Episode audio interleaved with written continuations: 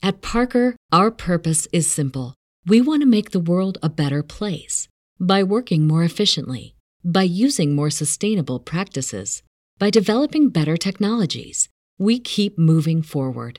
With each new idea, innovation, and partnership, we're one step closer to fulfilling our purpose every single day. To find out more, visit parker.com/purpose. Parker, engineering your success. Say goodbye to the food police and hello to peace.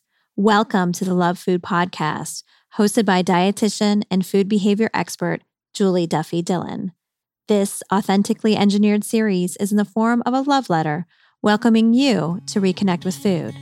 Now pour a cup of coffee or a margarita and let's begin.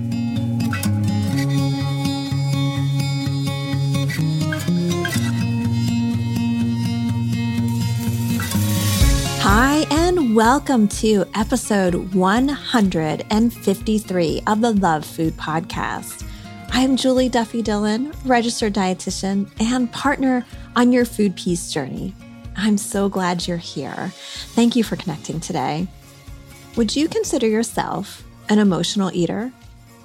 Or maybe you have identified that binging happens whenever you're stressed or bored or lonely or sad or angry or frustrated or happy or any of those things. Maybe you're someone who's new to this process and just now starting to connect those dots. Or maybe you've been aware of this for years. And I wonder, as you connect with that part, that it's been a really long time that you've acknowledged that food is such an amazing soother. I wonder if you're okay with that. I wonder if there's shame. And I wonder if you feel like the burden's on you to change it, like it's your fault. I have a really important letter to read for you today. It's from someone who has connected with the soothing power of food and is wondering why why are they still doing it? There's so much awareness. And isn't there a saying like knowledge is power? I still believe in that. I think the power may not always be what we think it is. So I can't wait to dive in and explore all of this. We get to hear from Heather Caplan. She's a dietitian and a part of the Lane 9 project. And she actually picked this letter from someone within that community. So we'll give you all the details and you'll get to hear the letter after a word from our sponsor. This episode of the Love Food Podcast is brought to you by my PCOS and Food Peace courses. So, if you have PCOS, also known as polycystic ovarian syndrome, you probably have been told to diet and that you should not be soothing yourself with food. How dare you, right? That you should just put the fork down and eat less of carbs or sugars or calories or exercise more or whatever. Well, I have a feeling that you tried all those things and I know most people with PCOS cannot seem to make diets work long term because here's the thing diets don't work for most people. So, why should it be the primary treatment for PCOS? It really shouldn't be. There are other ways to promote health and help promote food peace while affected by PCOS. I have a 12 step system that I help clients go through, and I put it all in a course so you can do it on your own time. If you would like to check out the details, go to PCOS and foodpeace.com. If you're a dietitian who would like to help clients affected by PCOS to not diet and promote health, I have a course just for you too. It includes 20 CEUs, so we can um, check off that box too as you're learning these really important skills to help so many people. You can get to the details for that course at pcosandfoodpeace.com slash dietitians. I want you to know more about decolonizing fitness. Ilya Parker is a trans person of color, physical therapy assistant, and medical exercise coach with over 13 years of rehabilitative and functional training experiences. They're a social justice advocate and educator whose work centers gender, racial, and healing justice. He decided to merge his love for restorative based movement practices and community advocacy to create Decolonizing Fitness LLC which is a social justice platform that provides affirming fitness services, community education, and apparel in support of body diversity. Be sure to check out decolonizingfitness.com to see everything it can do for you and your community. All right, enough of all that. Let's get to this episode's letter and hear from Heather Caplan.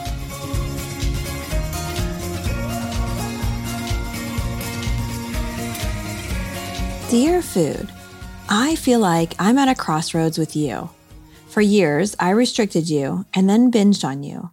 Part of me struggling to give myself enough of you, and part of me demanding that I get my needs met. I know so much more now than I did when I first started struggling with you. I know about trauma, disassociation, how binging can't be fixed with restriction, that my weight and my body, and even what or when or how much I eat are not the problem. I know that nowadays, when I use you to numb my feelings or try to escape them, you don't provide me the true comfort and relief that I long for. I also know that nowadays I can enjoy you so much more than I did in the past. I can be flexible about when and what I eat. I can sometimes articulate what of you I'd like to eat, and I can sometimes say when I've had enough of you. I no longer binge as often as I used to, and I don't binge on the quantities of foods I used to. But there are still lots of evenings when I turn to you and eat more of you than I'm hungry for. Or I eat something that I don't even truly want to eat. I don't think this is the same thing as binging, but it still feels like I'm trying to use you in ways that you can't help me. And this behavior is keeping me stuck in a place I want to grow out of. I feel like I turn to you when I simply want, want more of a good feeling, or want less boredom or exhaustion or frustration from the workday? Why do I keep turning to you when I know you can't give me what I need? How can I connect this knowledge that you can't fix my feelings or take them away with the part of myself that still depends on you for everything? I'm ready to take the next step, yet at the same time, I feel like I'm holding myself back. From Caught in Between.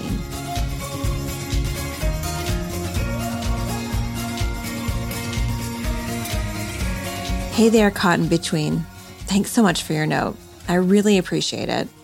And I also appreciate that you probably feel really alone standing at that crossroads. But keep in mind, there are other people who can totally relate. There are many people listening who are experiencing the exact same thing. It's something I hear about very often. And I can't wait to talk to Heather Caplan. She's someone behind the Lane 9 project, and she's going to help us sort through some things that you bring up in your letter and um, see if there's some experiments that you'd like to do moving forward. All right, let's give Heather a call.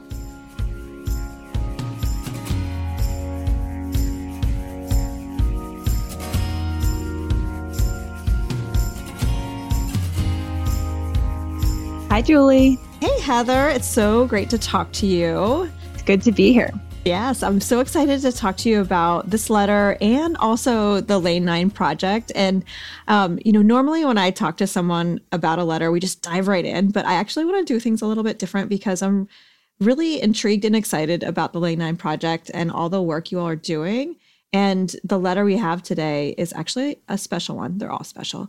And this one is um, special because you picked it from your community. Could you tell the listener um, you know, a little bit about what you told me earlier about the the project and how you came to pick this letter. Sure. So the Lane 9 project came together between myself and two other women in the DC area. Um, we're all runners and just kind of found each other through various ways, but we quickly learned through conversation on a run that we've all experienced hypothalamic amenorrhea, which is a loss of a period, um, usually due to low energy availability and high energy output, like not eating enough and running too much. Mm-hmm. um, there can be other causes, you know, it doesn't always come back to running, but um, in our shared experiences, that's what happened. And we had um, a slew of doctors, coaches, and parents who unfortunately just didn't really know what was going on or that it was an issue to be concerned about. So we put the Lane 9 project together as a way to spread awareness of women's health issues in sport. Um, we focus a lot on running, but we're open to all different types of activities. And over the course of two years, we've published a lot of different personal essays, people who have experienced hypothalamic amenorrhea or disordered eating and eating disorders, and also been active along the way. And through those stories, we started to realize um, there are a lot of themes and a lot of people who kind of know immediately what they want to write about, but some people really struggle with where to start because there's so much to tell. And we kind of came together last summer and thought it might be interesting if we gave people writing prompts just to kind of help them process some of what they were going through. We all find writing to be a really effective tool for treatment, recovery, healing, um, introspection, reflecting on your experiences, you know, all of the above. So we started with these writing prompts, and that eventually led us to here with the Dear Food prompt. We have quite a few people in the community who are love food listeners and we thought it would be interesting if we gave them this prompt to kind of see what they came up with and what might happen when they evaluate their relationship with food kind of as it is now or as it has been in the past. And uh, i think that brings us to today with our letter that we're talking about today. Awesome. Well thank you for the all that information. And when you were reading through the letters like the letter that you selected um, were they were there themes that you picked up on that were consistent in this letter too or did everybody kind of have a different thing that they were struggling with? Everyone had really different things they were struggling with and that's that's mostly been the case within our community. I think the variety of experiences is really powerful. Um, people at the at the heart of their experience have similarities and um, themes that they all kind of can resonate with but i think that um, for this letter specifically, we knew that the person who wrote it is an avid listener of your podcast. So um, we thought it would be fun to select that. But we also um, just really we're kind of drawn into the way that there's so much reflection here about what she's gone through in the past um, and what she's still experiencing now that feels like kind of this lingering troubled relationship with food and emotion and i just felt like that's something a lot of people can relate to whether they've had an eating disorder or not and something that we talk a lot about within like the intuitive eating and non-diet world so i thought that would be kind of fun to dive into. Oh yeah, for sure. Well, let's dive in. yeah. yeah. And um, I was I was really excited to read this letter because it brought up uh, something that I think can be tricky and controversial and at the same time I think can be simple but not easy mm-hmm. because what I'm reading from it and tell me what you think but I, what I was reading was that this person you know was moving through the intuitive eating journey and and finding their way to make peace with food and still finding like comfort and soothing with food and feeling like that was wrong or there was a part that's like oh i don't want to do that like why am i still stuck on that why can't i stop doing it um, mm-hmm. were you mm-hmm. kind of were you reading the, the same thing when you read it Yes, very much so. And that's what I think we end up talking a lot about when we're working with people to heal their relationship with food, or as you say, like make peace with food and also make peace with the emotions that we feel around food and just the emotions we feel on a day to day basis. And I thought it was really interesting that this person feels that conflict of I used to turn to food for emotion and I'm still doing it to some extent. So is that okay? You mm-hmm. know, there's that mm-hmm. kind of underlying question of like, is it okay that I still do this? Um, obviously, the exact question is why am I still doing this? But I think it's mm-hmm. important to draw attention to the fact that we all eat emotionally on some level most days, if not every day. Like, you know, there's it's okay to have that emotion tied up with food. Yeah, I was going to ask you, like, I definitely have an opinion on it, but I was going to ask you what your opinion was. And it sounds like we agree. But uh, yeah. yeah. And what do you think is the reason why this person, like, ex- if we could take out like the normal side of it, but just like when someone is walking this path and they're experiencing, like, okay, I'm healing, I'm reconnecting to my hunger, yet I'm still feeling good when I eat things, or it still is a way to disconnect or distract or disassociate, you know, all those things um, why do you think that still happens?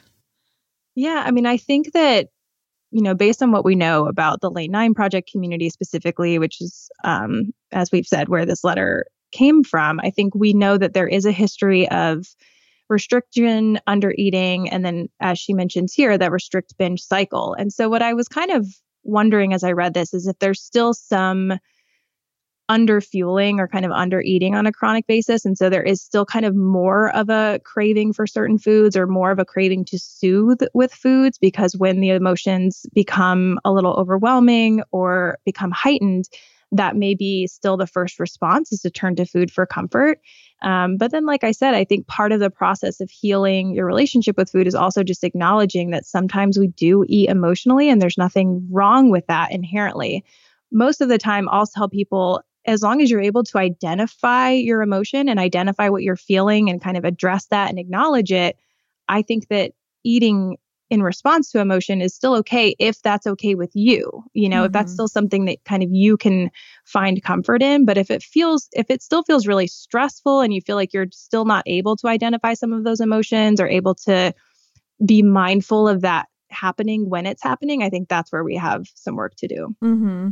Yeah, it, um, and especially the, the the type of experiences this person is identifying with, like the trauma, and then the way that food has allowed the disassociation from the trauma, which I'm like, oh, that's so beautiful. Thank God that they had a way mm-hmm. to like, um, I don't know, when trauma is like living in our body, even, you know, it could be years after the trauma's happened, um, and it's still there such a nice relief to have access to something that just allows that disassociation and um you know especially our world and i wonder I, you know I do, obviously i don't know this person and um, for a listener who's experiencing something similar um, they may be in a body that the world tells them is too big or they may believe it's too big or um, you know basically if they're being re-traumatized constantly because of our world. Like mm-hmm. I, I think about people who have the trauma of always feeling like they need to diet or that their body is told that it's not okay. And so they're always living in the trauma. Then I also can appreciate like that's something that you need a way to soothe yourself from that. And food is really a safe way to do it instead of mm-hmm. like heroin or stealing something. I don't know, like right. any other kind of activity that a person can do that could be a disassociation or a distraction. Like food is like a really wonderful way. You can still drive your car. Um, mm-hmm. You can still be a parent, and you know things like that. And so, um, part of me is like, I hope that this person can find a way to have permission because of that. Like, because I, again, I don't know the reason why the trauma is there, and they may be constantly re traumatized. So, whether either this letter writer or anyone listening who can relate, who may say, yeah, like I'm walking into the world, I'm always being traumatized because my body is not considered valuable for whatever reason. Um, mm-hmm. I often think about like, if a person thinks it's all on them to like stop this quote unquote emotional eating, well sometimes it's not all on them. Like it's not their burden you know? So right. yeah. So that may be keeping that person stuck. And so um i know i and i know the person was wondering the why but part of what i kept thinking about was like i hope that they can find a way to be okay with where they are and i don't know what it'll look like in the future but like i hope it i hope they have compassion that it may not look different you know and there's certainly other people who that's where their intuitive eating takes them. It's just an acknowledgement of like, hey, this gets me through. And you know what? That's okay. It is okay. And I think maybe part of it is part of the healing process and part of the um, thing that, or like something that might make this person feel better as they continue through this process is knowing that food can be one coping mechanism mm-hmm. along with others, mm-hmm. right? So, like, mm-hmm. if food is as as the letter says, not providing that relief that they long for. Um, what are some other things that might provide that, even if it's just as temporary as food? You know, yeah, maybe it's um, personal connections, maybe it's like other stress relief coping mechanisms. Um, so I, that was one thing that kind of popped up for me is like, okay, well, we don't have to expect food to solve everything, and we know it's not going to. Like that knowledge is already there. Mm-hmm.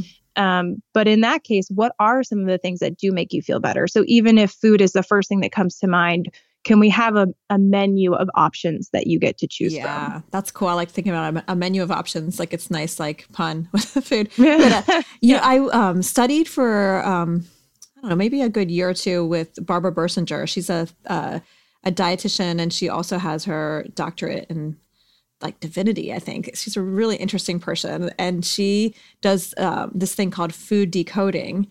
And what she has like this whole like um, tool where a person as they're craving a certain food, whether it's through um, whether they call it emotional eating or um, restriction or just kind of craving any kind of disconnected outside of hunger kind of eating, um, leaning into what's going on in that moment or the moment before. And what I get from this person's letter is they've connected um, let me look at it again. There was something that they said that I was like, "Ooh, this person has lots of data." Um, like it uh, comes from simply want, like want yeah. a good feeling, want less boredom or exhaustion or frustration from the workday. I'm like, "Oh my gosh, this person has so much intel," and yeah. and so leaning into that and like, okay, so when I want, um, what Barbara Birsinger has taught me is when a person says, "I want more of a good feeling," to consider um, of course, not right in that moment, like have the food, you know. And then after that time's over, um, to lean into, okay, when I'm wanting that good feeling, what are what are other things I've done in the past, whether it's a way past or recent past, that has given me that good feeling, whatever that good feeling is. Um, um, or when I've been bored, what do I what do I need? Like that's another thing is like what do I actually need? Um, and I'm not giving justice to this tool because I'm and I'm not doing it in the right steps, but but I think it's really powerful because then it helps a person eventually. And it takes a while to kind of come up with it because there needs to be a ton of compassion and permission throughout this whole process and not scolding that is still happening in order to kind of come up with that menu. And then once a person has that menu, I don't know about you, I find when a person is eating um, in response to emotions with or without binging, um, that kind of experience doesn't shift until those other things on the menu are really already experimented with. Like it's not like the binging just goes away once a person's like, "Oh, I can meditate," you know, right? you know, right. and yeah. like, no, no, the, like the the stuff's still gonna happen, um, and then eventually, you know, those can be in the arsenal and um, readily available. Do you find the same thing? Oh yeah, absolutely. And I think um, just kind of coming back to this idea that it's a process and it requires a lot of compassion. Like there may be some tendency from this person to look at other people who have adopted like intuitive eating practices and have gone through treatment and are feeling like they're in recovery that we don't see the middle process, you know, mm. like where mm. we have to experiment with those different types of things and where we have to sit back and ask ourselves what we need. So it doesn't just go from, like you said, deciding you don't want to binge anymore to not binging anymore you know mm-hmm. um, it's part of a process and part of that process is kind of tuning into being able to identify those wants versus those needs um, identifying what satisfies those wants versus needs and then as we've said a few times here just giving yourself unconditional permission to have food and be feel emotional about it or eat food in response to emotion if that's currently a coping mechanism for you yeah. um, and just being able to identify that you know just being okay with it yeah like there's uh having to kind of sit with that tension mm-hmm. and find a way to tolerate it you know however you can um, and then acknowledging and discerning when it's not time to tolerate it. Like the foods needs to happen. and then right, there are times right. where you want to do something else or something else actually works better. Um, oh, this is such important information. And I, you know, outside of this letter writer, who I really appreciate this letter, um, I have a feeling there's other listeners who can totally relate to this experience. And so, with all that being said, um, Heather, what what would you recommend um, for like some first steps? You know, is there any like concrete things you and clients or people you've talked to have done when they've been in this place? So, again, kind of knowing the context of this letter and that it came from our Lane 9 Project community, one of the first steps I would do if this was a one on one relationship would be looking, taking a hard look at day to day intake and activity levels and seeing if things are matching up. Like, if I have said, and I don't know if you agree with this, Julie, but I feel like if people are still under eating and maybe not intentionally restricting as they have in the past, but still maybe not totally meeting those energy needs, the emotions that come up feel heightened in a time of hunger. Like, oh, yeah. You may feel, yeah. you know, stressed, frustrated, bored, or whatever. But if you're hungry at the same time, it's like that emotion goes up two notches, you know, For and sure. it feels even harder to deal with.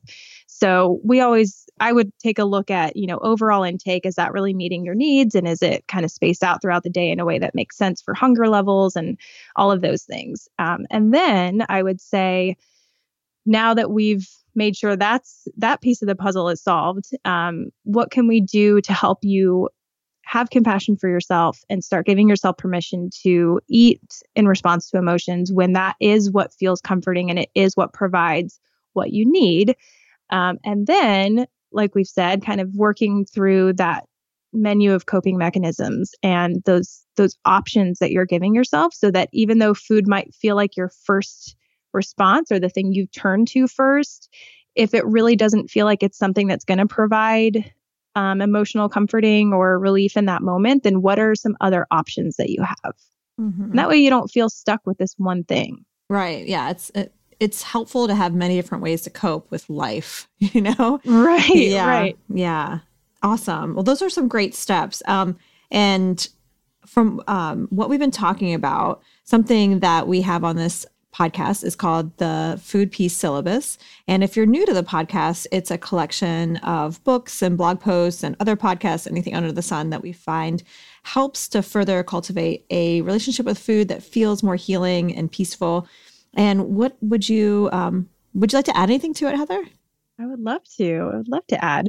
I would add the Lane 9 Project blog, which you can find on lane9project.org. And that is a collection of some of these community essays and stories that we've shared from others who have similar experiences with disordered eating, eating disorders, and hypothalamic amenorrhea. And I would also add the Lane 9 Project podcast, which we are um, working on. We have season one out, season two in the works. And it's where we just kind of take these conversations that we've had and essays that we've published and bring them to life and talk to athletes, practitioners, um, kind of the elite to the recreational runners, everyone in between, coaches, mentors, you know, you name it. We're trying to just bring more conversations about these topics into the ears of our listeners so that they don't feel as isolated in their experiences. Awesome. Well, thank you. I will put those on there for sure. And if you are wanting the most up to date uh, food peace syllabus, all you need to do to get it is go to juliedillonrd.com. So, unfortunately, we're at the end of our time, Heather. It's been so great to talk to you and reconnect. It's I love having the excuse to chat.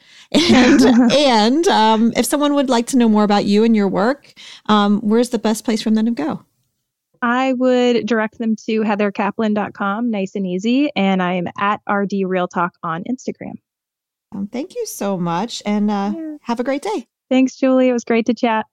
So there you have it letter writer, thank you so much for submitting your letter to the Lane 9 project. And I was so excited to chat with Heather about it. And I hope the messages and discussion were helpful for you. And listener, even if you weren't the letter writer, those of you who can identify with what this person is experiencing, I also hope it gave you some different ways to kind of move forward or have more compassion. I think they're both really important and only you know, you're the only one that can discern where you are and what you need. So I see that food is written back. But before we get to Food's letter, this episode of a Love Food podcast was brought to you by my PCOS and Food Peace courses. You can get to all the details at PCOSandFoodPeace.com. Also, be sure to check out Decolonizing Fitness, which is a social justice platform that provides affirming fitness services, community education, and apparel and support of body diversity. You can find it at decolonizingfitness.com. If you enjoyed this episode of a Love Food podcast, I would love it if you left a rating, review, subscribed, or shared an episode. This act of kindness really helps the show grow.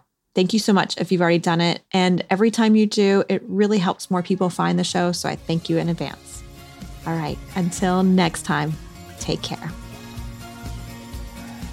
Dear Caught in Between, we meet again at yet another crossroads. Let's acknowledge how far our travels have been. We've been strained, ignored, all or nothing, restricted, manipulated, soothed, binged, fixated, preoccupied, and on repeat over and over again. you have slowly and gently untangled the loops to our complicated relationship. We hope you appreciate how it got complicated, and the burden is not on you.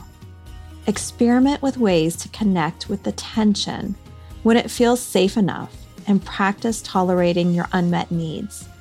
Remember, the world hasn't found a way to recover from its trauma and body hate narratives. Rally with those who can help meet your needs and practice patient, patience and compassion when food still soothes. You're a survivor. We are so glad. Love food. Thank you for listening. I am Julie Duffy Dillon, and this is a Love Food podcast. Do you want access to more food peace? Jump on over to my website and join my email list. There, I share exclusive content that I don't share anywhere else. Get access to these tips and strategies by going to juliedillonrd.com forward slash sign up. And I look forward to seeing you here next week for another episode of the Love Food Podcast. Take care.